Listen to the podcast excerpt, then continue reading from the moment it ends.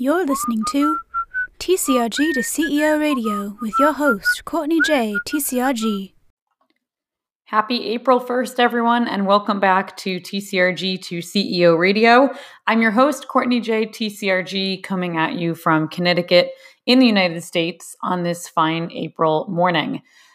We recorded this episode way back in January, and for all many different reasons, we never got it edited and posted for you guys.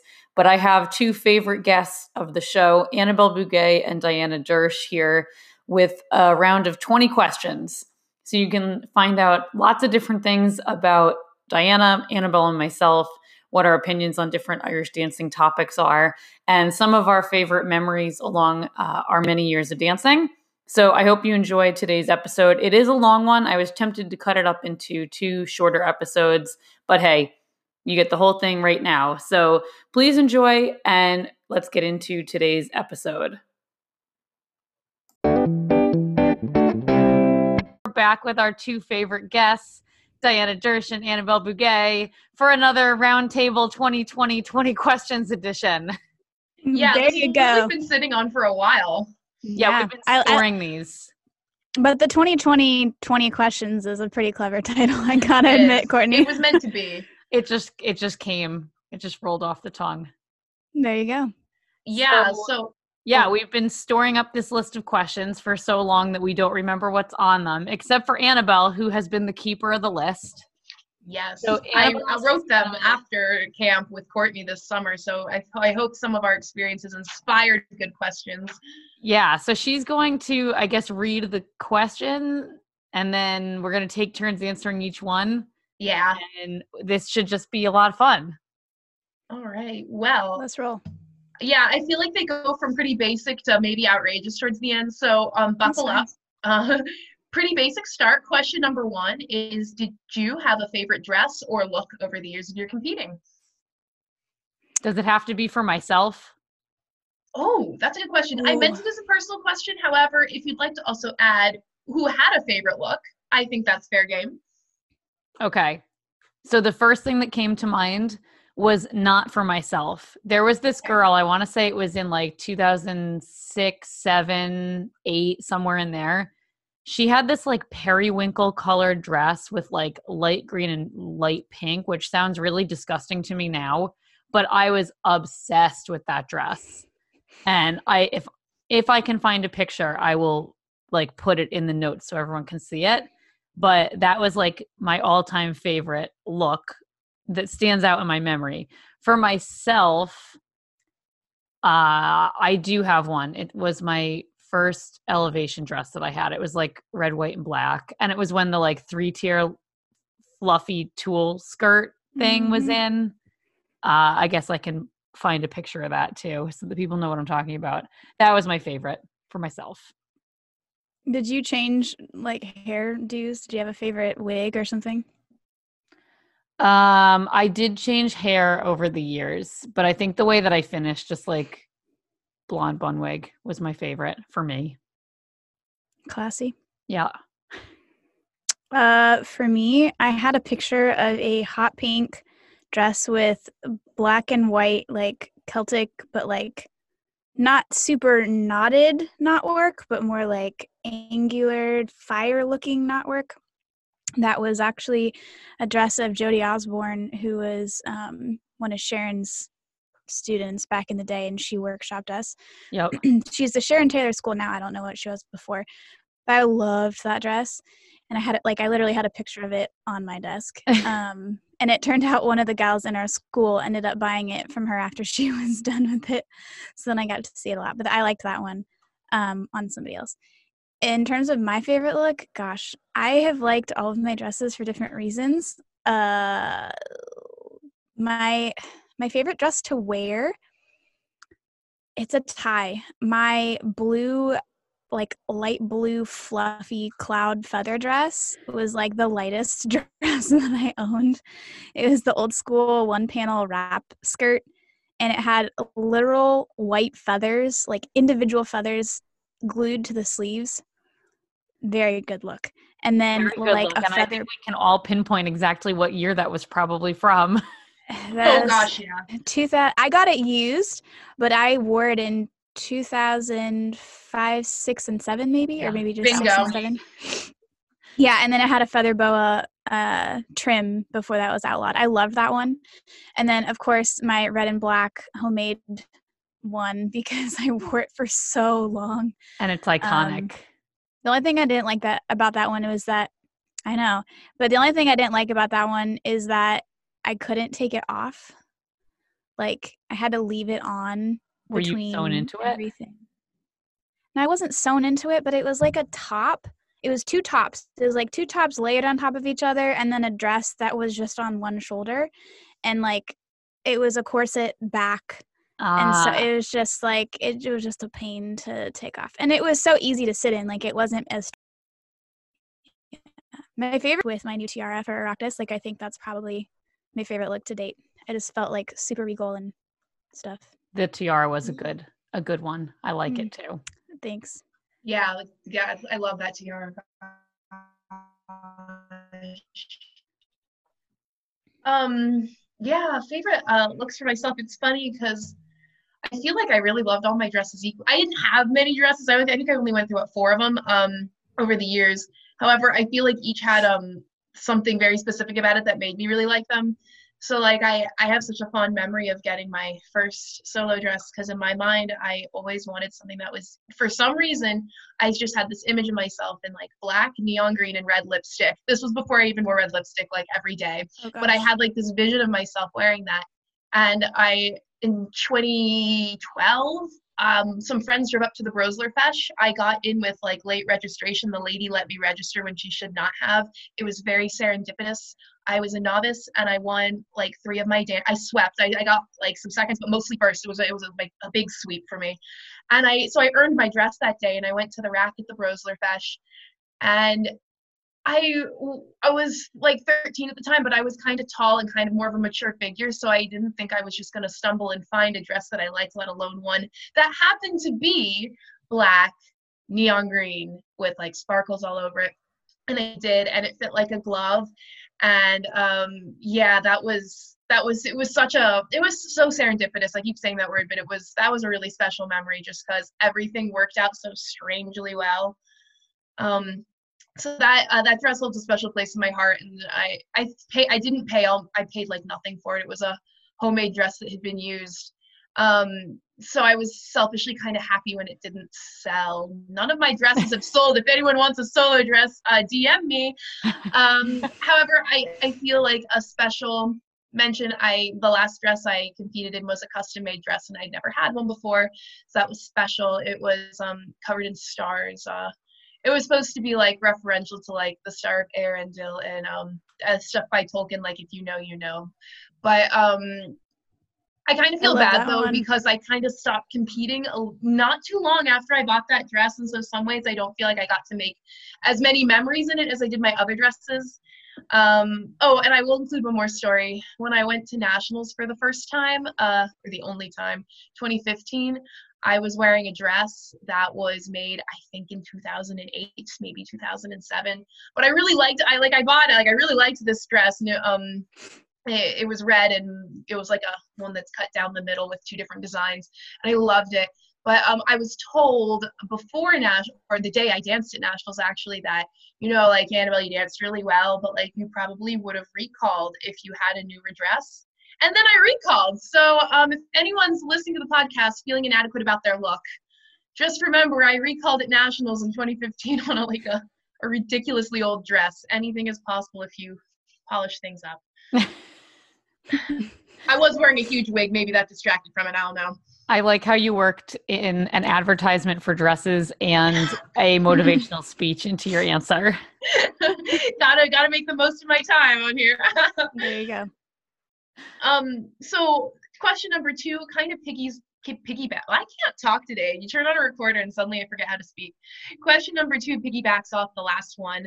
In general, did you have a favorite fashion era of Irish dance? What was what was your favorite era to be a dress owner? Hmm. or even just to watch, even if you didn't necessarily invest in a dress at that time period. I never had one, but when the swoop skirts came in, they were pretty darn cool. Mm-hmm. Like that was a big shakeup. Um, I can tell you what era I hate, and I think we're finally out of it. Those freaking Easter basket skirts. Easter basket skirts. I, does everyone know? Did we, we explain that on last podcast? Didn't we? It has Yeah, definitely come up before. That's right. That's Yeah. right. They look like the things that you buy at CVS to stuff your Easter basket with that fake nasty grass. I've seen a few in that the Air Designs feed recently, though. I can't wait till it dies. It's better than feathers. That was an interesting period. Debatable. I don't know. I would rather see tasteful feathers than the That's Easter true. grass. Yeah, that's true. Sometimes Okay. feathers were awesome. Yeah, depending. The the one, I mean, it was really kind of awful the way that the individual feathers were on the sleeves of mine. The the bow was not a problem. It was the sleeve. You should see a picture. I should send it to you guys because it's pretty funny. I know we should actually Um, we should put some old pictures up actually when we're done with this. I'm sure everybody would enjoy. They would. nostalgia.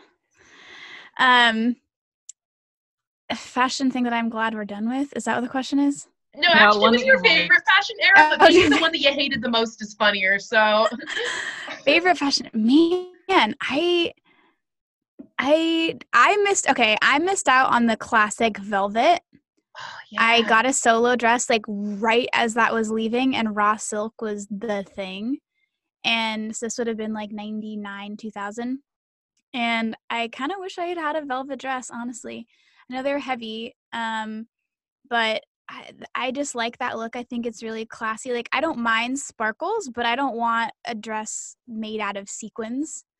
Um, like I think that's just a little bit overkill.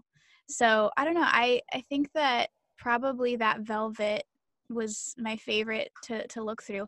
In terms of my favorite choreography style, Wait, that was part of Um, it too? no, it's just fashion. no, no, it's just fashion. Oh, oh. Sorry, Well, that, that might be a rest- question I later. won't say I the rest of my answer. okay, okay, okay. I'll hold. I'll hold it then. for me, I have to piggyback onto the uh, the velvet and the embroidery era. Um, of course, that's a big generalization. I honestly love anything that was um, the less elaborate dresses from like the 70s through the late 90s when they were getting more um, more elaborate. I started being involved with Irish dance in the early the very early 2000s. So where I was, it was like newer dresses that weren't velvet were starting to come in, but there was still very much that sense of the velvet. Oh, like we don't want to replace those; they're very nice. Um, a little bit controversial maybe when new dresses came in and i don't like doing that that's not traditional so we can't have new things but like oh i definitely was influenced by the those lovely velvet velvet dresses i also liked um honestly i enjoyed the the later days of my competing so i'm thinking like late 2015 through 2017 where i felt like celtic knots and maybe i don't want to say minimal per se but i felt like you know, maybe skirts were a little stiffer. Um, there was more knot work. Um, maybe more of a regal vibe started coming in with like different variations on bun wigs and like maybe more natural curls um, for larger wigs. I liked Yeah. that a lot, and we're still kind of in that, I'd say. Um, Yeah. I mean, I feel like the natural curl wigs have gotten bigger, the bun wigs have gotten bigger, but in general, a lot of that's still going on. So that's I'm not as up to date, truthfully, with dress designs right now, but um, I think some of that is still going on. It kind of felt like fashion. Fashion still moves fast in Irish dance, but I feel like if I jumped back in a competition with the dress that I bought at the very end of 2015, that it really wouldn't be that out of place. Whereas I feel like if you said I that in with you. 2005 and the year was like 2010, like you'd absolutely stick out. So I think there's uh, maybe more of a sense of timelessness now that I like. That's true. So like Yeah, things I are still moving agree. fast. Don't get me wrong, but I feel like you can. They're a little bit more ambiguous, and we're not so much on And- ditching one style entirely. And the difference between the top dressmakers and the not so top dressmakers is harder to tell now. Like back in the day, it was it was so obvious if it was like a homemade dress. Yep. And I mean, not maybe maybe not at first because I feel like my first dress fit in pretty well, and it was a mom at our school who had made it. Um, but then I feel like in those two thousands, it was like mm, if you didn't have like a Gavin, a Siopa Rince, an Elevation, like it was fairly obvious. And those were Um, really your and since all these other like. dressmakers have, right? I mean, there Like, there the were others trinity, for sure, and then but everything else was like, don't bother in a way. yep. But now it's like so many people are making dresses, and they're making really nice dresses. Like I, if I didn't ha- see the little crown or the little DP flames, like I don't think I would be able to tell No, who made a dress Yeah. anymore. You definitely used to I be have able to pick say, out your gabbins about the your current dresses i've really oh yeah for sure um i think one of the current trends that i really appreciate is the slimmer sleeves like i know it's not necessarily flattering on everybody but i really like i mean and i was doing this back in 2012 you guys or 2011 like that's my dress was the very slim sleeves like they were fitted and then all of a sudden in the last couple of years i'm like Ooh, hey guess what my dress would still be in style now I agree with um, that. but I really like that. I think it's flattering. that's one of the modifications I got done on that really old dress that I wore to nationals that year. Um, basically to get this like eight year dress, eight year old dress ready for a nationals, I covered it in more crystals, but I also got the sleeves taken in, and I I genuinely think that updated the whole thing. And I have to agree that I am glad that slimmer sleeves are in fashion. I don't know if this counts. No, I think it does. Uh, I think we can, we can probably all agree that shorter poodle socks is the best thing to ever happen. Yes. I used to be a, a knee high kind of chick, and let me tell you, my large calves, that was no look for them. Yes, I hate long poodle socks with a passion. Looks pretty. Yeah, it was not flattering at all. I don't think that's a controversial opinion to throw out there and say, just stay away, long poodle socks. No, I mean I think they might have their place. Like there are some people who look better with a little bit of a higher one. Yeah, no, it depends on really how ankle long your leg is and you have what size your whether you have like a short calf or a You long need to see. You need to see the little definition in your calf muscle. So Yes. Well, and I also just appreciate seeing the actual leg instead of it going from sock to kneecap to dress hem like it used to. There's something very visually pleasing about that trend. Oh man. you ready for Okay. three? Question number three. Um, do you remember your first fesh? Your first fesh memories? Nope, no recollection whatsoever. Man, you started young. I know. Well, and see, I didn't actually even start going to feshes until I think like three years in. So I would have been like uh eight or nine, but Okay. I still have no recollection. I should be old enough to remember. I just don't. they all kind of blend together though at that age, I feel like. Uh, do you remember your first fesh, Diana? mm, uh, I remember what I wore because that's what everybody wore. We had a white blouse and we rented our little jumper from the school. Remember that? I remember I did well. I got like a fourth and an honorable mention or something. I didn't ever do a first fesh competition. I just jumped right in because my mom didn't know. Um, I, I think I did like probably two or three dances. I don't I, I don't really have like a distinct memory of it, but I kind of do remember a little bit about that time period, I guess, and just like the essence of what baby Diana was like. Sure. I um I vividly remember my first fesh because I was 13 when I did. I was an under 12, or no, an under 13. Yeah. Well, under 14. I forget how ages are. I was 13. I know I was 13. My first fesh was the Old Dominion fesh in 2011. Um, I grew up doing Irish dance, and then I went on a break, and I came back. And when I came back, I decided I wanted to compete. So um, I wasn't when I returned to Irish dance, like I wasn't a beginner beginner because I basically went to class, was a beginner, then like had this memory, like I listened to a reel I used to dance to when I was a kid and I had like every step come back to me. And I and I danced a lot. So I started like when I came back as a beginner, but I was I was really pushing like novice level. Um, and doing slow dances by the time I entered the fesh scene. So I, I my first fesh I did as a novice, and um, yeah, I don't know if anyone on here the old I don't think the old Dominion Fesh happens anymore, but this was when it was just held in some old high school, you know, um, and kind of near Fairfax, I guess. And um, I wore my school dress and like what I always called a little Bo Peep wig, like those curly, kind of short wigs from like 2005. And I was I didn't wear a bun wig because I was so nervous that no one else would be wearing a bun wig. And like everyone wore a bun wig, and I showed up in this super old full wig and I looked probably ridiculous. And it was a really it was a really packed fesh. I remember I couldn't hear the hornpipe. I think I got almost last in everything, so debatably maybe I should have been an advanced beginner, but like it was a good experience.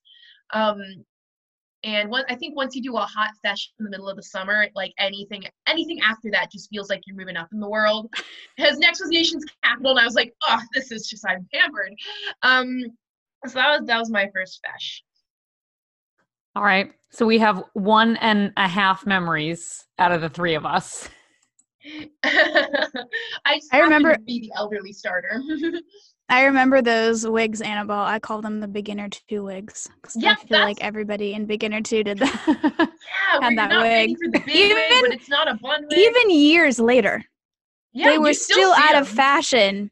They're they're still out of fashion, but people still wear them. Or it's like the Like homeschool something's never wig. Changed. Yeah. Funny.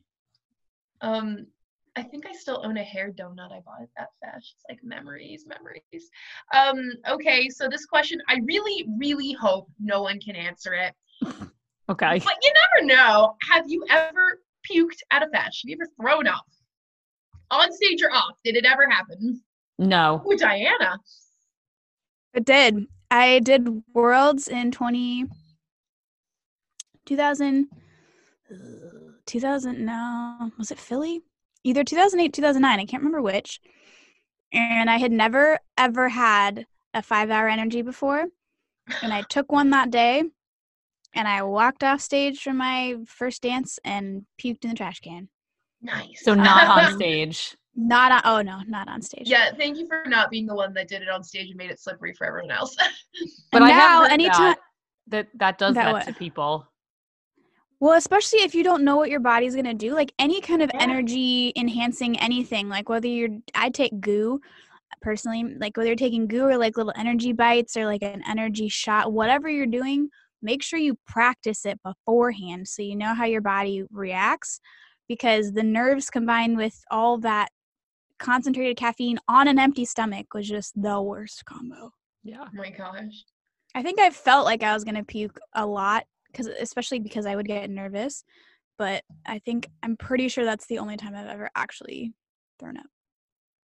I never puked at a fesh. I did go to a fesh once that was like a few days after I'd gotten over a stomach virus. And I, I danced terribly in case you're wondering, but like I went anyway because I paid the entry fee. Um, however, oh, I had a memory that was like loosely related to this. Maybe I maybe I don't. Oh, I do remember one time. I, I think it, this question was inspired by this story I'd heard where um, I think it was back in uh, it was dance.net back in those days. Mark Arrington, the Fesh musician, he had an account and he told a story one time. I'm like, oh, what's the worst thing that ever happened to you at a Fesh? He told about where a girl, you know, she finished her set, she bowed to the judges, she turns around to bow to him, and she bows and she pukes directly into his fiddle case. And that story, it, I wasn't there, but for some reason, the way he worded it was so vivid that it like stuck with me forever. That's I can just uh, like see the dance.net font. yeah, I can No. too. That's hilarious, but also terrible at the same time. Or like when when you're at a major and you're like looking out for the slippery spot where they've had to clean it. Mm, Well, you know, that's one of my fears as like being a TC who has to like run stages and stuff. Yeah. running a stage and having someone puke and having to like put the cat litter on it and sweep it up and everything. Ugh. Why did I ask this question? um, okay. Uh did you guys this is question number five. Um, have you ever false started before? Yes. I was like a fairly new open. Not that that should matter because I'm pretty sure it was a reel. And I oh started hon, at seven. that's so sad. And like I knew it when it happened, but I couldn't stop it. Were you just qualified or did they just like say it in the comments like, hey? Uh yeah, I'm pretty sure I just got a comment being like start on time. You know, That's like, kind of duh. them. Yeah, that was nice of them because they, they can DQ you for that. Um, I have never false started, but I, I did not start one time. I was doing Drunken Gauger. I think I was in open at this point, so it's probably maybe like 0506. I remember which fesh it was. It was St. Ambrose. And I just didn't start. Like I just kind of froze on stage. No. I'm pretty sure I still got fifth, so I count that as a win. I just redanced. I really don't know what happened. Well, I have a similar ish story, but it actually, I never false started, but it actually ties into question number six, which is Have you ever blanked entirely on stage? And I can't believe I'm going to tell this story because this happened late in my dance career. I went through, like, I mean, I could speak like with such authority. Like, I've never false started, I've never blanked. Well, um, this was when I was still living in Ireland. I went to some fesh in Cork, I forget, or Charleville or something. And um, yeah, it was a big deal. Like I took the bus out. I actually left the house. It was exciting. And um, there was, it was right. It was kind of close before the Munsters, but my set was still pretty new at this stage. But like I'd practiced it enough that I really was not nervous. I've shown up to feshes with way less thrown together choreography. And um I was having a, my competition was small and I like it was one of the I really felt like I was going to be in first or second at this fesh and I if you know me you know I never go into a fesh with such confidence but I was feeling good. And I get to the set round and I'm like okay annabelle like bring home the gold. And um i started and i think i started doing a set i was doing downfall of paris for one of my um exams at ul and i think maybe i started doing that and for some reason i just like i could not get my thoughts back on track and i i just like i just stopped dancing i was like oh oh no oh no and um I walked up stage. It was like the most humiliating moment of my life. Thankfully, it was a small fesh. Um, my teacher was so good about it. Um, he he's the best. He told some funny story that happened to him at Worlds once. I wonder if it's true or if he was just trying to make me feel better. Um, but when results came out, I got fourth out of four, so still came away with a sash, even though I was dead last. And uh, before the set round, I'd been in second place, which kind of that kind of stung, but it was like funny. I I took it in good humor. It was like something that really I was laughing about as it happened, though. Like it's seriously probably one of the most embarrassing things I ever did in my life. I like it. Oh, I can't believe it. I I was I had such a sense of like superiority because I'd never done anything like that on stage before. Yikes. It was just the universe giving you like a a, a little check. It was. You're like you're getting a little too you get a little too confident. Let's just knock you down a peg. Really prepared me for for rough results later. So Yeah, I've never blanked. Um, but I have a story that I hope will be a good answer for a future question. If not, maybe I'll tag it on at the end. But the one I'm thinking of right now is that I started doing my friend's choreography to this dance that we both did. So I had, like, I used to be like, I would choreograph everything with my teacher for all of the champ students. And so I would have different versions of the same set dance in my head because we all usually did something slightly different. Yeah. And so I was at gosh, maybe like a South Carolina Fesh or something. And maybe it was the Walsh Kelly Fesh actually. Um, and I got up to do it and I like got partway through the step and then I just started doing hers and I like totally freaked out I'm like, oh my gosh. And so I pretty much did trebles for about four bars. Like trebles, yeah. random treble sequence until I got back into the center of the stage where I needed to start left foot and then I did left foot fine. So I didn't stop. I didn't like I hope it didn't show on my face. Um, but it was funny because I I knew I was the clear winner despite that flub and so I was really wondering like what the judges would do. Two of the judges still gave me first and then one of the judges gave me last in my set. But I still won, which was great. But it oh just oh goes God. to show you too. I think this is a good lesson too. Like just because you flub something like if you keep going and you are if you're deserving like yeah. some judges might really penalize you but you can't just give up yeah you, know, you just have to you keep have a going. panel of at least three so you never yep. know who's going to be like on your side that day yep. Um okay this one could be fun. This is number seven. Um the question is let's see what is the most outrageous name or incorrect assumption you've heard somebody make about irish dance? Or like you know it's like clog dancers. Or like have you ever had something really outrageous happen to you with someone making an assumption about what you did? Sort of. Um i've flown with my dress bag many many times as i'm sure a lot of people have and you know people are always kind of confused about what it is especially like the little helen doyle ones that are like cut right to the shape of the skirt so i had somebody ask like oh is that a kite and I was like, uh, no, uh, it's a, a dancing dress. And they were like, oh, okay, like it looks like a kite. And it caught me super off guard in the moment. But when I looked at it, I was like, yeah, I could see how people would think there's a kite in here. And like it's hard, kind of, and like very flat.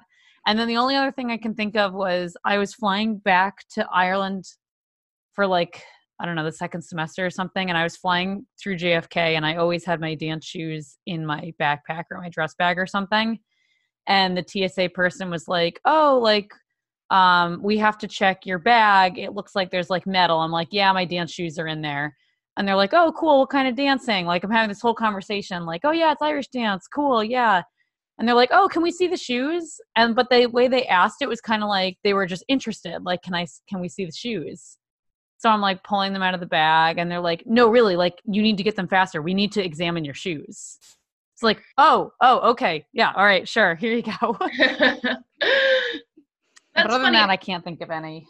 I don't. I mean, I think everyone has something like Highland dancing versus Riverdance or like whatever. However, I actually that um, I'll piggyback on your story with the shoes. I was flying home for Christmas this year, and I don't even travel. You know, like with as many dance shoes on me as I used to. I just have like I, I left most of my shoes here. I really only used the one pair I was bringing home, but I packed other shoes. So the airport I fly out of to go home um, from Sydney um, in, in, Cape Breton, it's about this. It's one room. Like the airport's literally like a room, and so you know you you weigh your bags to be checked, but then you have to wheel them to be like go through security and then put on the plane because like they're not doing it for you. It's a tiny airport. So I gave uh, my checked bag to this like bag check security lane and they um they put it through and we're like having the having the chats because i'm like the only one at the airport already. Flight's probably only have 12 people on it anyway. And um they, they send my bag through the metal detector thing and they're like did you pack enough pairs of shoes in there young lady? And i'm like okay listen i usually pack way more than this. You don't you don't know my life okay? Um i thought that was funny like you could have left some of these at home. How many do you really need? See how it is I'm a dancer. I can't. I can't, I'm sure I've gotten all like the normal ones. I can't really think of like a specific instance that stands out to me. Yeah, I mean, yeah, we've definitely all gotten the standard ones. Yeah, every now yeah. and then someone has a zinger for that one, but if not, I, so many of us just have the standard. You're a leprechaun. um, okay, I almost, I remember almost not writing this question down because you know I you know I have a soft spot for feis musicians. However, at some stage, certainly a musician has messed up your set or something because live music is just risky by by nature. So are we naming a time that they uh yeah yeah if you mess up your set I wrote mess up your set but really any time I think could fly for this if you were because I feel like the most mistakes happen in sets but you know you have a different, different yeah moment. I don't have anything too crazy um when I was younger, like high school age, sometimes like tunes getting played in weird keys or like weird um I don't know, like weird ornaments that they would do, like either hold a note like for a long time or like randomly go up an octave in like one part, like would mm-hmm. throw me off just for like a second i never stopped or anything but like it would almost make me think that like something was wrong and then i would be focused on that instead of what i was actually supposed to be doing. Um, and then it happened to a student a couple years ago that they were doing kilkenny races and the musician just stopped before like the eight bar like little extra part at the end of the set you know what i mean? Like when everyone thinks yeah. it's over and then there's eight more bars. Yeah they just kind of stopped there. Like ta-da you're done. And she she thought she was wrong. Like she thought that she like danced over or something and the judges were just kind of like uh no there's more music. Oh my so god. let her go again like just the set part and she got through it. He got through it. It was all fine but uh those are the ones that stand out. That's funny. Yeah, I certainly yeah, this has happened to you. Oh, of course. So when we first when I first started doing Rodney's Glory, um, especially because I danced it at 76, I definitely had some errors. I won't name names, but it was actually the same musician who messed up my teacher's Rodney Rodney's Glory like 20 years prior. Oh no. 15 years prior. That's so funny. Like we had a feeling it might happen. And it didn't really mess me up. Like I don't remember exactly what happened. Maybe he just like played the tune wrong or something, but I ended on time, whatever. Um, but yeah, that was really frustrating. And then like I after that I tried to warn all the musicians. I'm like, okay, I do Rodney's Glory at 76. Get out your book. Um, which is not it's not that weird of a set to do, but I feel like the speed threw people off. Um, I also did that at nationals. I think it was 2015, And I still did really well that year, but I think I could have done better because the musicians played it really wonky. I will just say that I had a, a keyboardist and a fiddler, and the two of them did not agree on the bass accompaniment pattern. Oh no! For No. doing the set at 76. And also, I just don't like dancing to fiddles at majors. Um, so I had that beef already, but they really just did not play it well, and it felt like I was off time the whole dance. Probably because I was, because they just weren't playing it very well. Because like you have, I listen to the bass a lot more than I listen to the notes, so those bottom chords are super important. As an Um, accompanist, I agree.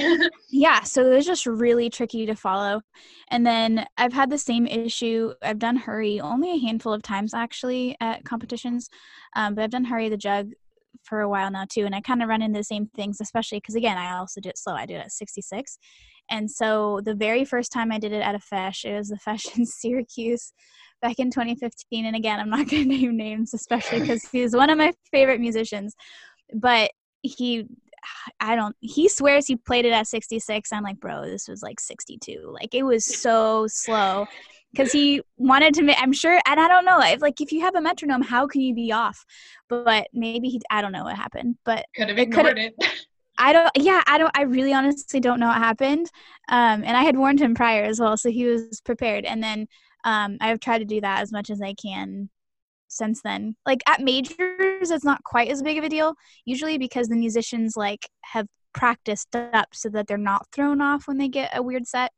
Um and usually they're also like the very practiced musicians, that's why they're doing majors Yeah. but at local feiseanna i like yeah i've had quite a few times where they just don't play it quite correctly I um I guess yeah, I don't have a story actually, but I where I was involved in it, I guess, where when I was in me and my friend were in prelims, so we signed up for a feis um, to do an extra set special because we were going to the Oireachtas that year. And um, she danced Blackthorn and she got up to dance and um, the musician started playing uh, the Drunken Gauger. So, uh, I mean, if you're knowledgeable enough, you know that it's basically the same dance, even though musically it might not sound as pleasing to do one to the other. However, bars, they're exactly the same. But um, yeah, she didn't know that. She didn't signal to the stage manager that that's not her set. I noticed and I went to the stage manager and the stage manager didn't do anything. And I was like trying to signal to my friend, like, hey, you can dance through this. Like, it will actually fit your set. But she didn't know. I forget, I genuinely forget what happened. But I remember being like, come on, like, th- that's not her set. Fix it. Anyway, um, question nine. Um, do you, do you have any embarrassing or funny could just be funny um side stage stories from waiting probably at a major i feel like is when a lot of side stage shenanigans happen. Um No, not really, but the airplane arms that they had us do to when the when the wraparound uh shoulder band things came in and they decided that, that probably wasn't a good idea. Remember when the the top shoulder band things came in and then yeah some of them like legitimately did hold people's arms down and then they were like ooh we should probably make sure that that can't happen so like it was super random for a very short period of time that before you danced on stage at a major you had to raise your arms over your head i think When it happened was that? like at two of them like i distinctly remember doing it backstage at like an all scotland's like something in glasgow and then like one other place. It's kind of like just as random as the airplane arms they had everyone do at that nationals uh what is it two years ago? Yeah, the orlando one where everyone had to walk on stage and do the arm thing. Did you right miss this right. I was Yeah, I no remember I, that dude i was not i wasn't it was some whole controversy and i don't really know what the the real true story is but the I don't rumor was that somebody had fallen on the first day and their arms were somehow secured to their sides so they Yeah. weren't able to catch themselves when they fell that's the the rumor that was going around so then from there i on remember hearing that now that now that you say it yeah I've from the that. for the rest of Yeah. the week the dancers they didn't check it backstage like they did in our day they had them go on stage stand like they were going to point their toe and then before the music started they had to put their arms up and down That's hilarious. but uh no i Maybe I'll think of some later, but no, I can't think of anything embarrassing. I mean, I'm sure I've embarrassed myself somehow, like asking somebody some awkward question in an attempt to appear social or something, but Oh, I have. I have this is one that will be like burned in my memory forever. So I mean I mean technically I'm introverted, but I'm a rather loud and talkative person. And um I guess also when I'm nervous but like kind of in an excited way, I talk more. But I like to think that I'm friends with people backstage, even though we all deal with nerves differently, I guess. Um anyway, I was at um I forget what I was at. It was a major. It was probably an Oireachtas. And I was talking to the girl I was dancing with. And I thought we were just having a normal conversation about like, hi, like what state are you from? What way do you go on stage? And then like she cuts me off and then says, Are you ner- like, do you talk a lot when you're nervous? And I went, Maybe. She's yeah, I can tell. And then she turned around and I like oh, I felt so bad. And this might have been the same day because maybe this just like wasn't my day, but this was definitely a, a Southern Region Oireachtas because you know you get the Southern region is so big and you get kind of isolated sometimes. This sounds terrible. Sometimes I sometimes you forget that not necessarily everyone at the Southern Region Oireachtas is going to speak English. And um, Mm. this might have Mhm. this might have been one of my first Oireachtases. So I I you know you do forget if you're in the north of the Southern region, you forget sometimes. And um, I was trying to talk to the girl back next to me, and um, she only spoke Spanish, and I I felt really bad. Anyway, I don't know enough Spanish to tell you what direction I'm going on stage, but I felt really bad because I just started talking, and she was like, huh? Oops. I, I'm sure, again, I'm sure that I have these, but none of them really stick out except if there's any kind of amusing one, let's say. Um, I asked for a cup of water, like, or I think a girl had a cup of water or something, and she wasn't drinking or like I couldn't leave because my rotation was up soon and she didn't have to dance right away, or something. And I just like asked this random person for a cup of water. And this was probably maybe it was a Oireachtas last year actually because I, I feel like it was more recently so um and she was like yeah absolutely sure and so she brought me a cup of water i was like thank you so much like my throat was just super dry and so then she came up to me like i saw her at another competition sometime after that and she's like i'm the girl who brought you water i was too starstruck to say anything when i did it and i was like i wish i remembered you but i That's so appreciated your act of kindness Oh man. Okay. Um, this one could also be another short one because I don't know. I kind of don't know where I pulled this one from, but I guess it kind of was the train of thought of how where do your teachers from school go when school ends? Don't they live in the teachers' lounge? So question number ten is: Have you ever run into your TC, um, past or present, um, in public by accident or like unexpected, or have you ever had like an unexpected meetup of Irish dance friends that you didn't think you were going to see in public but saw?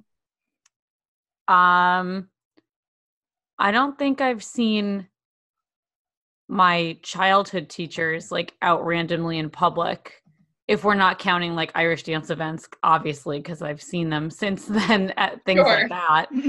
Um, but as a teacher, uh, let me tell you, it's just as frightening to see your students out in public as they are to see you in public.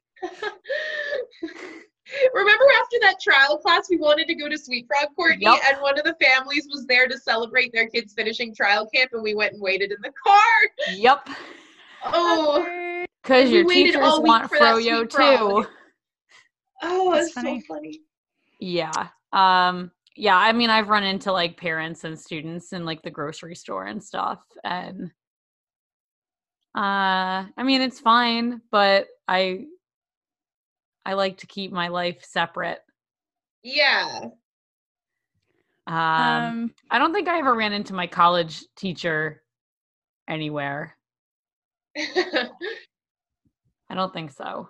well, my first teacher, I don't think, I, I'm sure I ran into her outside of the school, but it wasn't awkward at all. Like she was normal and she became a good friend. And then my second teacher, who was one of the two teachers that I trained under for a while, didn't live in my area. she actually commuted about an hour. So I like never saw her. But even if I did, it wouldn't have been weird. Um, and then my current teacher, Allie, like, no, we lived in the same city and we hung out a lot outside of class. Um, and I saw her plenty of times, obviously during the week for class or for other dance related things. And then we would travel to competitions and stuff. So it was never weird. So none of my teachers, it would it be really weird. And I also don't think it's actually really happened. Um, for me, I live kind of near one of, or no, like I live like I could walk to an Irish dance studio near my house, which is funny because when I was a kid, they were hours away. Um, but I there is a dance studio, and I used to dance for them. That's very close to my house. So sometimes I w- I'll be like at the gas station or something, and like I'll see like my TC, like she, my previous TC, she'll be like driving out, or like I'm coming in and she's coming out. So that's kind of funny, where you don't notice each other or say hi, but you're like. you forget that teachers aren't always in the dance studio. Um, my teacher in Ireland, I think I saw him a few times when I would I would take the bus from Limerick to Ennis for class. And some days I get out of school earlier than others, so I would try to take the bus early to avoid traffic. So I get to Ennis like ridiculously early, which was fine because I, I love Ennis. So I would like walk around or sit in a cafe or something. So sometimes I would see him like running errands, which was kind of funny, but it wasn't like we ran into each other. However, one story of meeting up with, uh, or not even meeting up, an unexpected Irish dance run in without a teacher. I go to the beach in Emerald Isle, North Carolina, not every summer, but most summers, especially when I was growing up. And I went to the Food Lion one of the nights. We were there to get groceries. That was probably like 13 or 14 at this stage. And there was still, there was a girl, she was probably younger than me, but not by a lot. She was walking around in a Feis t-shirt and i was like oh my gosh like you irish dance? So do i. And she looked at me like i had three heads and then walked away. It probably scared her. Sorry if you're listening to this and remember that. I'm really sorry it was me. She was spotted in the wild and yeah I, I, she probably might have been shy might have scared her. She didn't want to be spotted in the wild. Sorry child. Um Okay, question 11 was definitely inspired by recent events when I was writing this. What's the dumbest way you ever injured yourself? Walking. Or standing up. Both have happened. I wrote this after um, spraining an ankle like an hour before a workshop and a oh, house yeah. concert and I just tripped off on uneven pavement. However, so I was thinking that's the dumbest thing I ever did. That's not the dumbest thing I ever did. I didn't mean to do this. I Oh, I don't know what happened. I went to bed. This was I was it was at UL University of Limerick at the time. I was getting ready to perform in someone's final year performance in my second year, and um, we were doing rehearsals all the time and stuff. It was going fine and I was just having a rough week. I, I remember I was just I was having a rough go, so life might as well have just blown up in my face. So I went to bed, and the next day I woke up and I guess like I pulled a muscle in my in my sleep, like I pulled my butt muscle, like everything in my butt was in pain, and I was like I had to roll out of bed and go to this rehearsal. So I was like popping ibuprofen, doing foam rollers, um, everything I could, and I thought I could dance. I started dancing. I like I had to walk off. I was like in tears, like it actually hurt so much. And so I then um, didn't feel like paying um, for a taxi, and um, the bus didn't run by. So I walked to my physio, and I like I limped. I dragged myself, and I was. I remember I was sitting in the um. I was like on the phone with my mom as I was walking. I was crying. I was like, I can't believe it. Like school's too hard, and now I pulled my butt. I don't want to be a professional dancer. It was just a humiliate. Like I had to go to the doctor and say, Hi, I pulled my butt. Anyway. All right, I got the card from the girl who I was in her final year performance after like we did it. It healed up fast enough, and she was like, "Thank you for sacrificing your butt for my for my show." All right, we need to issue a little COA here. Yeah. Do not do that. Do not copy Annabelle. If you are injured, do not walk to go get seen. Oh yeah, never. Um, it's funny because I'm really OCD about telling students, "Hey, don't don't dance while you're injured," and I with experience of teachers making other students dance when they're injured. It's something that really bothers me. However, I do have a lot of terrible stories about myself like that, where I'm like, and then I walked, or like, and then I taught a workshop for like two hours on a twisted ankle. Yeah. Um, I became a hypocrite in recent years, and I have only paid dearly for it. So do not be me. Do not copy me. I am I'm sad that I don't have a good story. I I knew I was like pretty fortunate in my dancing experience not to be like super injured, but I like legitimately can't even think of a an embarrassing injury story. Fair enough. Well, Right. So um, number 12. Um, have you ever had a dream or a nightmare about a feis or Irish dance in general? I mean, before every major as a dancer. I was going to say Courtney can answer this. Teacher, yes. what is it? I mean, it's always different, but Just like general stress. Yeah, I mean, you'll like, or before this Oireachtas, like I'd have a dream that like I'm standing there, like I'm waiting for like a certain kid to get up on stage, and then they're not there, and they're like, and there is no competitor 116, and then like you look around and they're like standing next to you. Such teacher specific panic. That's pretty bad. or like I don't know, when it was me, I'd like have a dream the the days leading up uh and like just something like kooky enough that you knew it wasn't real and wasn't going to happen would come up in the dream but like it gave you just enough panic to be like oh my gosh it's coming. What about like, you diane? Oh no you keep one of them was i went backstage to do my treble jig with like soft shoes on or something. Oh no. I mean, I have basically recurring dreams, and they all relate to either missing my round or not getting my makeup on in time. Oh. I don't know why that's a thing, but um, like I can think of several times leading up to this last Oireachtas that I was like my dream was something happened where I couldn't finish my makeup or I couldn't even start my makeup. And it was like that was the first thing I needed to do before I warmed up, before I got my shoes at like whatever. And like all those things would have been fine. And I think some of them were probably complications of having my daughter with me. Um, which I didn't I knew I wasn't gonna have her with me at Oireachtas, but it was still just like the extra added stress component of I have to take care of her, so I can't do my makeup. I don't know if I've had any feis nightmares. There were a few times where I had dreams where I was like going to results before a feis. And then like I remember I had a dream once where I got I got tenth at a feis, and then I went to a feis that weekend and I got tenth at it, and I was like, whoa! I'm pretty sure it's just like a coincidence. I'm definitely not secretly psychic, but um, yeah. Usually for me, they weren't even necessarily stress dreams, but like you know we'd be at awards at them. But I can't. I don't think I have any interesting ones. I think that question was inspired by Courtney actually. So I can tell some of these which ones I definitely was thinking about my own life and which ones I was thinking about you guys. Um, question 13 is what is your weirdest or funniest or most creative comment that you got back uh, on results judges comments at a feis? Is it bad that I don't retain this kind of information? Like I, I was just it in the moment and I'm like, oh okay, yep, I'll do that. Or like, okay, sounds cool, but I'm going to disregard that. Or like, okay, uh, but I don't. I mean, I've certainly read some funny ones like since I've had students, but I don't remember them like now either. That's funny. Yeah, I didn't really retain. Like, it was probably funny in the moment, but I don't. Nothing that like really sticks with me. Although I will say, the comment I have gotten consistently for my entire career, over and over, verbatim, from obviously different judges. Lovely style. Yeah. And that one irked me though, because those were usually the judges who wouldn't give me top marks. And I'm like, can you give yeah. me something to like something yeah. to improve on? Like, thank you for enjoying my dancing.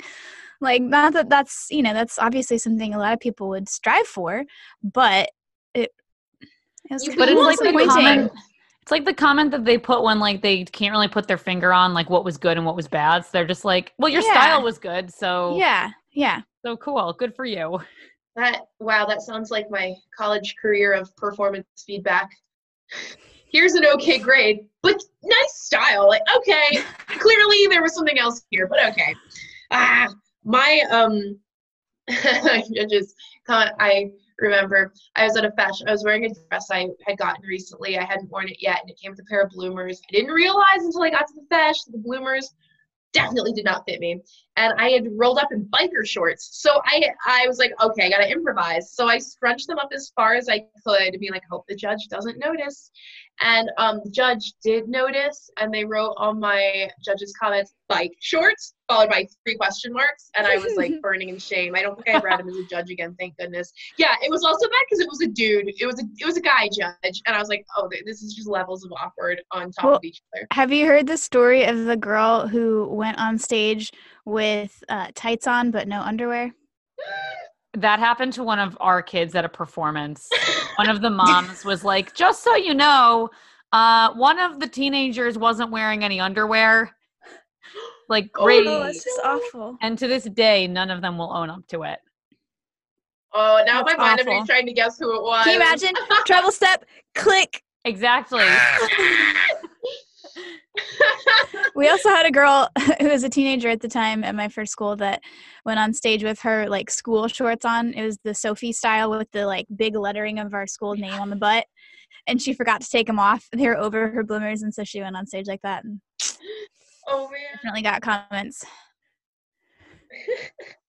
okay, question fourteen.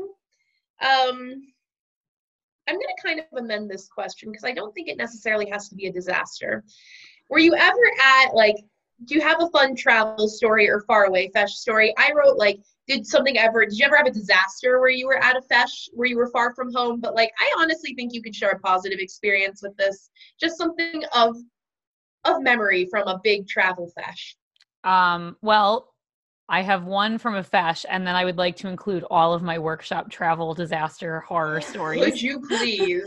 that counts. From a feis, I was coming back from it must have been yeah, I think it was the All Scotlands. And I was getting the train from Glasgow to Edinburgh down like to England somewhere. And the night before I like danced, I think we got results at like 1 a.m. and like my stomach kind of felt weird and I'm like, oh, it's probably because I'm nervous for results, whatever. Dance my set, do words, whatever couldn't really like sleep all night like still felt kind of weird and i was like huh like this is uh strange because i already danced like i already got results like i'm done with this why am i still nervous and then sitting on the train um i felt like i was going to throw up and could not make it out of my seat in time and threw up all over the train nice as like a 20 something year old so everyone probably thought i was like drunk or hungover and it's like nope I just it just hit me. Um so that was not a fun time. I mean, and then I feel like I've had every every type of travel disaster story you can have now that I've been workshopping and flying around a lot or even like I don't know. I feel like everywhere I go there's always something that happens. But my favorite is probably when our already delayed flight left we almost were at our destination and then they turned the plane around and went all the way back to where we were. So i missed my connection obviously. And everyone who was watching the flight like awaiting for my arrival was like this is weird. Why does it say return to gate? And i'm like because we did. We returned to gate after like traveling for a couple hours oh awful that scares me every time the diverting flight thing because it's really foggy where i live um, in cape breton so until you up until you're like two feet from the ground, they're like, we don't, we don't know if we're gonna land the flight today. We might just scooch back to Halifax. like, I will die. Like I, oh, like the thought of being diverted on a flight you've already been waiting for that like sickens me. Um. Anybody else? I okay. I guess this counts. It didn't end up being a disaster, but it really could have been. So I was flying back to school in Ireland at some stage, I like winter semester or something. And um, my most recent solo dress, I brought it. I guess I did a feis while I was home, so I brought it home with me.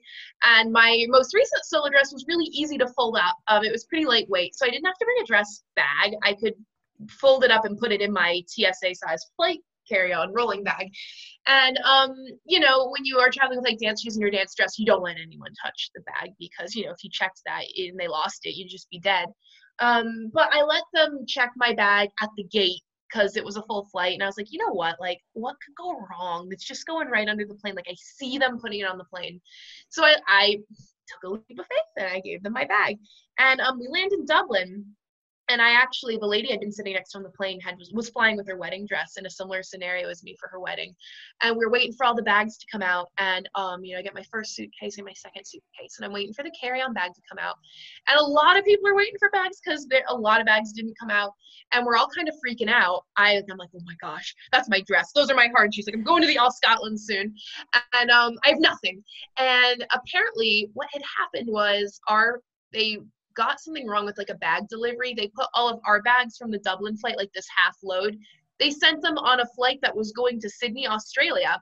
And they realized just before the plane took off that they had um, put the bags in the wrong place and they quickly fixed it. But we were waiting around a while for those bags. And it's funny because every time now that I fly to Sydney, Nova Scotia, they always are like, ah, you're flying to Sydney, Australia. I'm like, no, don't, I have PTSD with that. Please Send them to the right Sydney. I don't. I can't deal with Sydney, Australia. I've had too many near misses with bags going there. And you're probably not the only one. No, it. You know, it's funny. Um, this is now like completely off the rails, but everyone here in um, I think who flies through Sydney, Nova Scotia, so many people I know do have a story where like they got to their gate and they realized that their ticket like someone misprinted the ticket at the desk or their bags didn't arrive and it's because they were in australia or they caught them just in time. Like everyone has a oh yeah remember that time all your stuff almost ended up in australia? Oh that's terrible.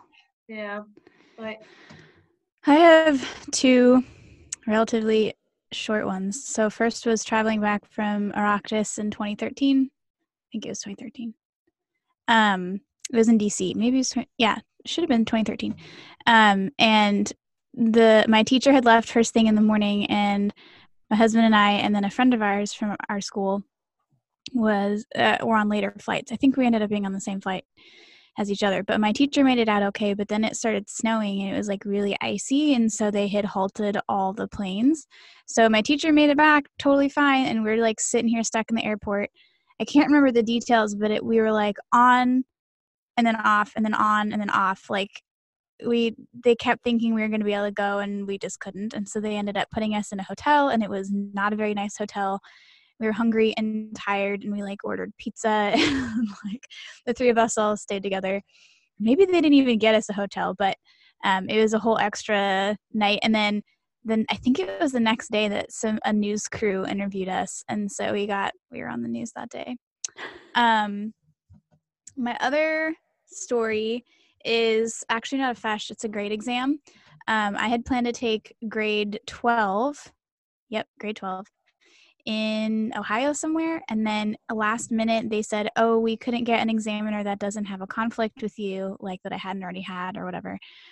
Or maybe they couldn't hold him for some reason. And so they're like, well, I already booked flights and everything and they're like well um, boston's gonna do them in like another couple weeks and they said that they'd take you i'm like okay but that doesn't change the fact that i just paid 350 bucks for flights and um, one of the ladies from the school I, maybe it was a mom or somebody ended up donating her miles to me so that i could use miles to pay for the flight to boston which was oh, wow. really sweet Oh. but okay that's the nice part of the story so then I think I had a layover in Newark and it was like seven o'clock in the evening or something.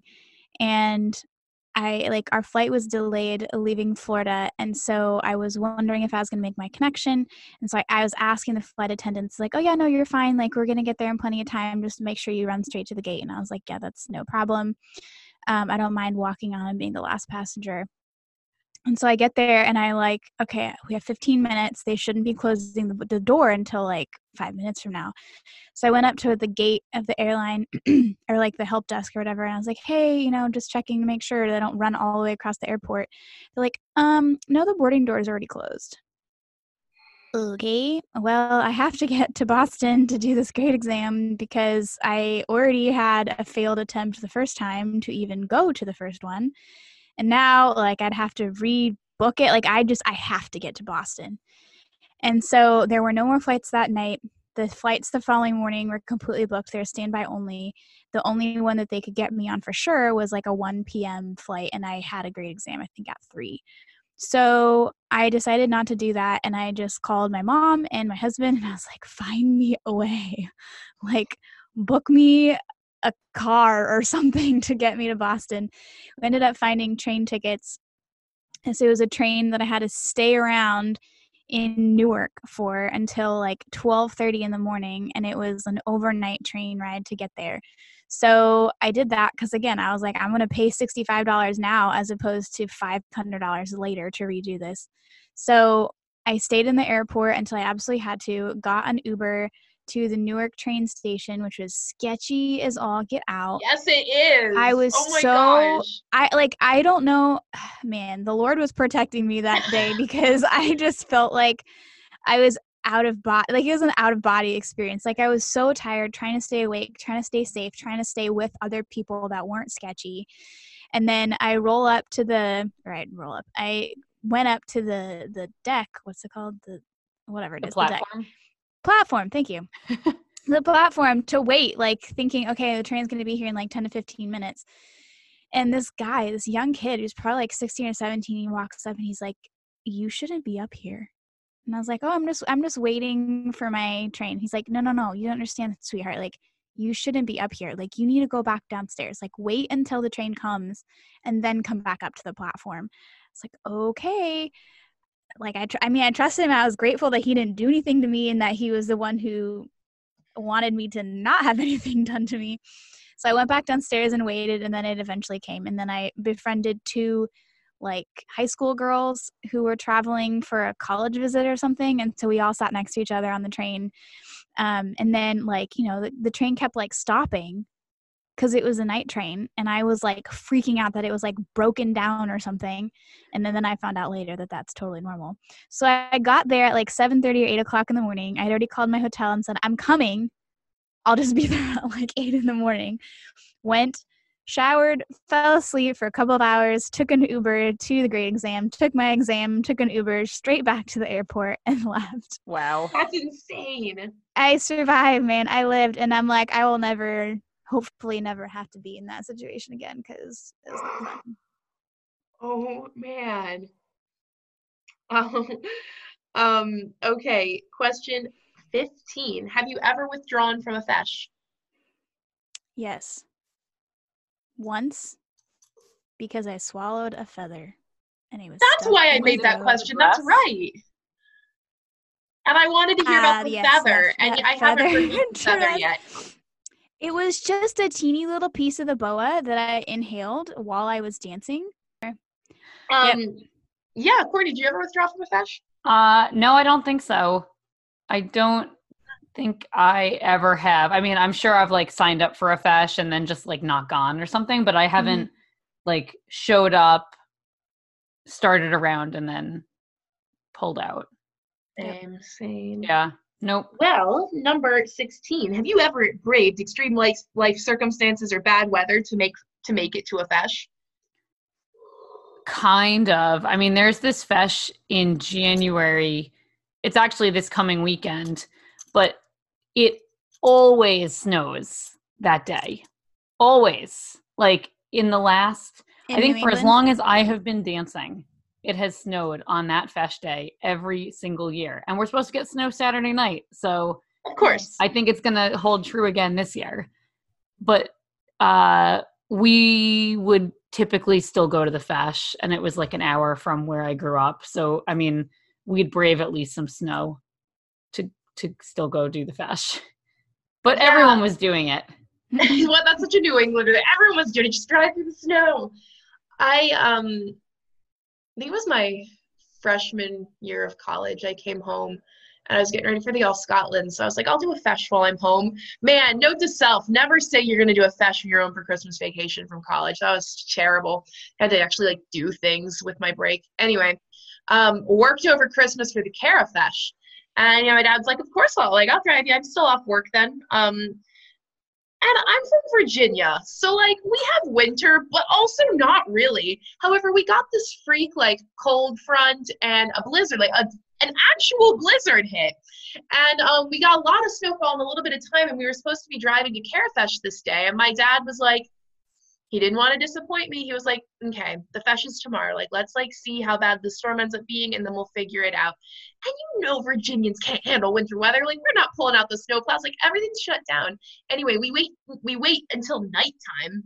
we leave it probably like seven in the evening when the snow has died. The roads are terrible, but the snow died down. And I think we were driving on the highway 95 at like 10 miles per hour, not because of traffic. The only time I can ever say that about 95, not because of traffic, but because it was so icy and it was so deep and nothing had been plowed. And we drove like at 10 miles an hour for for so long. And I guess it was somewhere around like the DC Maryland border where the storm hadn't really hit and we suddenly were able to just go at full speed. So it was a cold weekend in Pennsylvania, but it wasn't like they hadn't gotten a blizzard and I can't believe my I can't believe my parents drove me. Like we were it was dangerous. Um but yeah, they did it. We made it. We paid seventy-five dollars for this. We're gonna go. True. We had a we had a little like a cute little hotel room in some nearby town. Like we weren't passing it up. They had like a no cancellations policy or something. We're like, we have to make it let alone the feis fees. I feel like the closest I have to some kind of weather trekking was I did a feis weekend in 2015. That was probably the most memorable I've ever done, and I did it with my teacher, and that made it better. Um, we did the feis, one of the feises in Chicago, the Mullane Godley feis, and then caught a flight on Spirit Airlines. Don't fly Spirit Airlines. Um, Spirit Airlines to Minneapolis to do the Northern Mid America or some some the NMA championships, whatever that stands for. Um, and the reason we wanted to do that one was because they were giving cash prizes. So we the only flight that left late enough to safely leave the Feis on Saturday was a Spirit Airlines 7:30 p.m. something. But it was like crazy weather that night. Like we got to the airport okay, but then it was just crazy rain. I mean, this is in the middle of summer, so it's not like it's snow or anything. Um, and so it got delayed and delayed and delayed. And then when we did end up flying, like, well, Spirit was the crappiest customer service ever. But um, we also had so much turbulence, and we didn't get there until like after midnight, and then had six hours in our hotel room, which was expensive because they had some baseball game or something that weekend up there and then did the feis and then came home. So we braved the Spirit Airlines sketch flight in the middle of a rainstorm. While my teacher was crying next to me. Sorry, Allie, but she was crying in the seat next to me because she she hates turbulence, and I I understand. I hate spiders, so like I I would understand. I understand her her uh, fear, but it was very it made for an even more memorable weekend. Yikes. Well, have you ever uh, shown up to a feis um, without something important like a dress or your wig or your shoes and you're freaking out? Yeah, I'm sure. I'm sure I have. Um, I'm trying to figure out what exactly I. Oh, okay. Okay. I got it. So I came home from school for the summer or something and I don't know why, but I maybe no, I don't know why I wouldn't have had my. I know I had my wig, but my wig was so much lighter than my hair. My wig was like Diana's hair color, so I needed the like Jerome Russell spray. So I'm like getting my stuff ready the night before the feis, and I was like, uh, "Mom, I don't have any spray," and she was just kind of like, okay, well, um, and this might, for whatever reason, we like, we're like, there's no way we're going to get it out the feis. I don't know if they just didn't carry the right color. I don't know what it was. So we're like, okay, what are we going to do? And because, of course, like, why not just dance with your hair down, right? Like, duh. But why do the normal thing? Why do that? So I, like, the night, this is all like the night before concocted some way to do like my hair kind of like in like an updo thing before the little side wig thing was like a a, a, a thing. So I did it but accidentally before it was a thing because I didn't have the spray to match my wig. But it was this whole crazy thing and my mom was just like this is going to look stupid. Like don't do that. It's going to look stupid but then it actually ended up looking really cool um, and then i ended up doing it a couple more times like just on days i didn't feel like spraying my hair and wearing my wig so it all worked out in the end but it was like a panic I think the only time I ever forgot something was when I was a novice and prize winner, and I had St. Patrick's Day still in beginner two, so I had to wear my school dress, and I like hadn't worn it for a while or something, and so we just weren't even, or I guess because everything else was in novice prize winner, like we weren't thinking about it. And then we get to the feis, and we realize, uh, we don't have my school costume. So fortunately, it was a close one. Like it was probably like half an hour away, um, and we had obviously got in there early. So we just sent my dad back home to go get it. And I think I was like side stage about to walk on, and he, he I remember he like handed it over to me and my mom over the fence. like he had like driven in and like didn't even park. Like he just stopped and like handed it over the fence and, and then kept and then went to park and then I danced. I um I'm the most forgetful person and yet I can't think of any moment in which I forgot something really important for a feis. However, I had a friend once um, at a dance school at some stage. We were at a feis together, and she had like left her shoes at home or something. Like, and we were hours away from where we were from. And um, I felt bad. She's like, "Can I wear your shoes?" And um, we're the same height, but unlike most five four women, my feet are gigantic. So I was like, you could wear them, but you won't fit into them. They're going to be like three sizes bigger than what you need. But that's um uh, I can't think of any of my own though. I'm impressed because how many times did you forget your lunch on my kitchen table? Every day, Courtney. Every day. I forget something for everything, but for some reason, for feises, I don't. I I don't know, but I was always okay. I don't know why.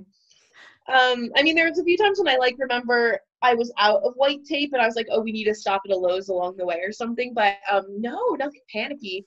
Oh, I always forget sock glue, but someone always has sock glue. So like, yeah, that's no big deal. Yeah, I, I currently don't own sock glue anymore because my thing ran out after like ten years. So I'm just like, you know, if I'm only doing like two more competitions, I'm, I'm just gonna borrow. I'm, I'm gonna mooch. I'm gonna mooch. I'm not investing at this point. True. That those four dollars could last you four decades. If you really right. Try. Um, let's see. We're almost done. We have Woo-hoo. three questions left. Yay. So, do you have a good luck ritual? Uh, when I was competing, everything had to be done exactly the same way. Every every day I danced. That sounds. It was just right. like I had a certain amount of time before like if the competition was supposed to start at eight i'm like okay then i have to wake up at five or five thirty or whatever it was and then i have to do my hair. And then while I do my hair, I'm going to eat this specific thing. And then I'm going to do my makeup while eating this specific thing. And then we'd have to be leaving the hotel and going to wherever it was by a certain time. And then, like, I had a whole warm up thing that had to be done uh, so that I could feel like ready to go. Okay. So, yeah, I don't, I don't have that. Um, I mean, like I have my routine and stuff, but it's not, I don't feel like it's a ritual or anything. But I did have, I'm glad I remembered this because this is super embarrassing, but whatever.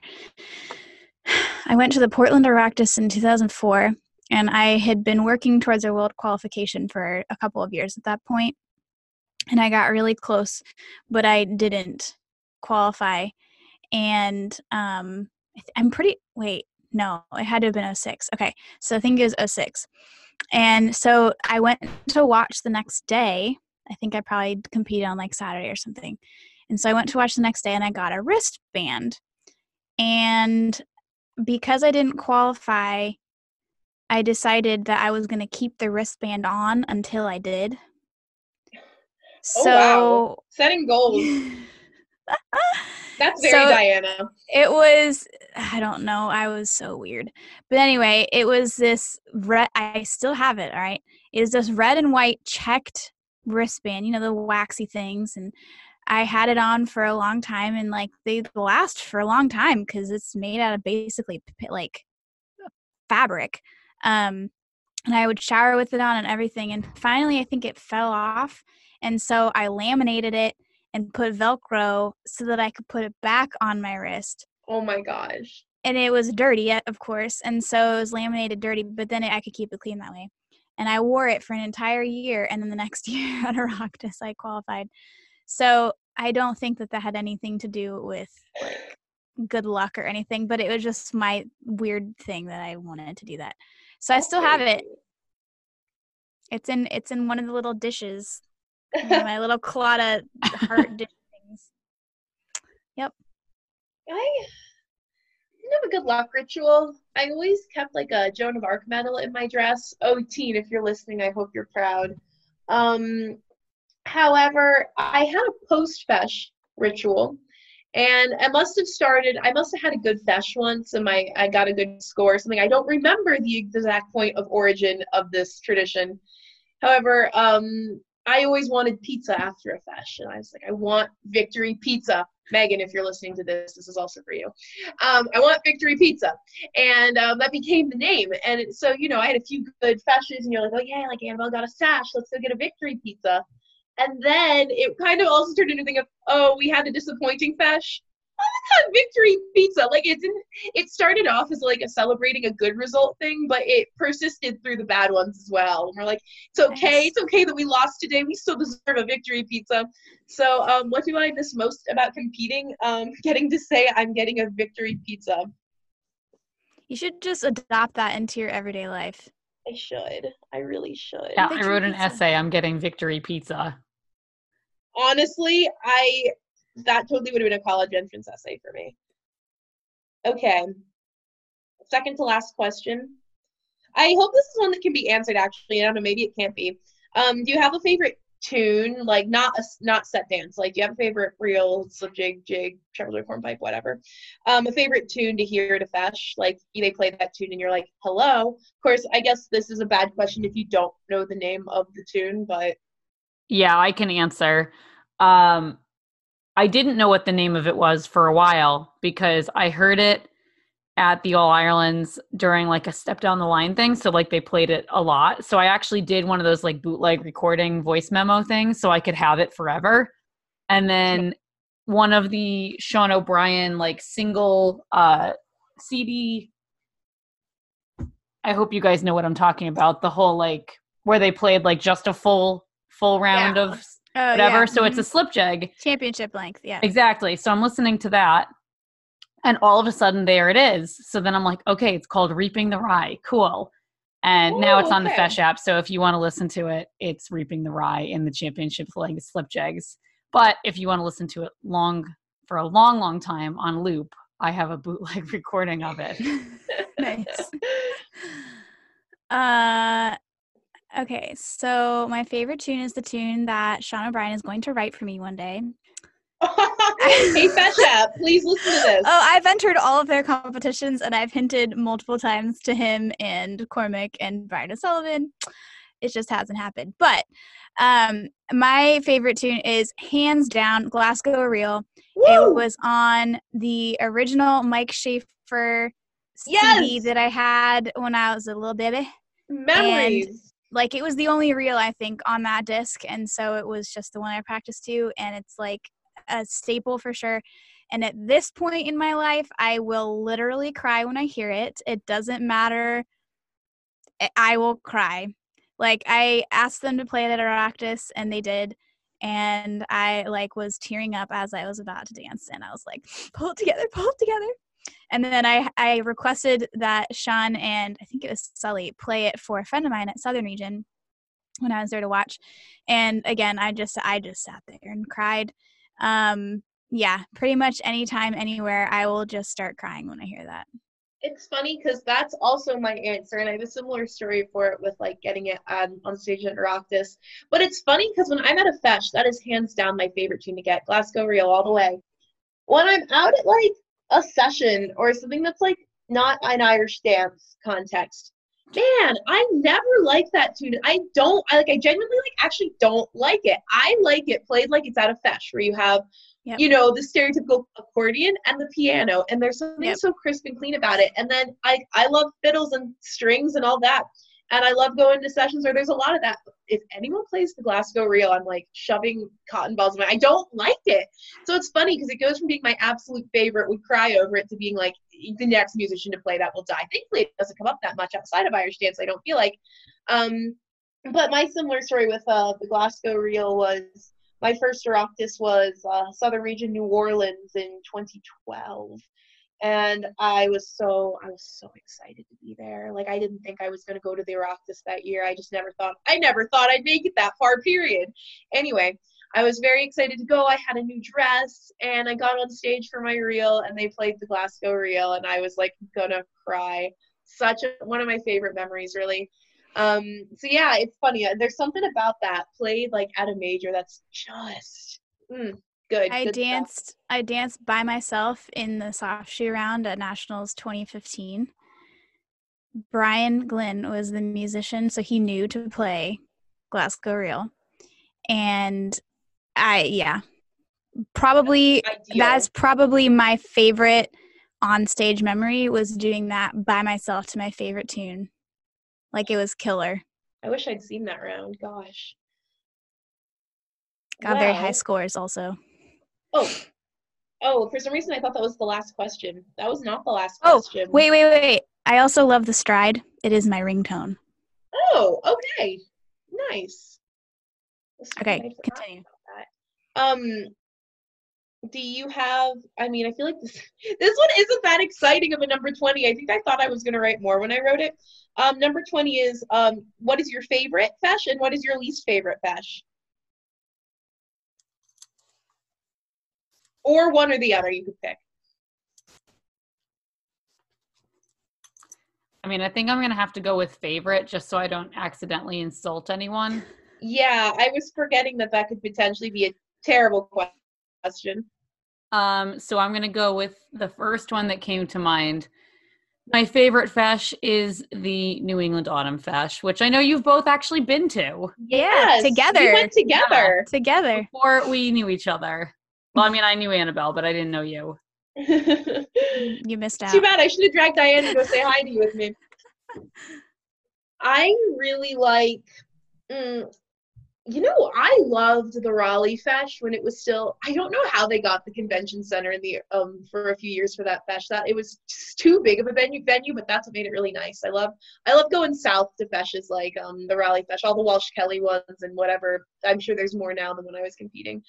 But I guess my favorite favorite um probably Nation's Capital because it um, that Rhythm of Ireland, and they sort of felt like homecoming games. Like you always saw everyone you knew, and like especially the nation's capital feis was good because it was a, it's a three day feis, so it really feel it's during the summer and it really just feels like a huge event. Um, Thanks for listening. We'll see you next time on TCRG to CEO Radio.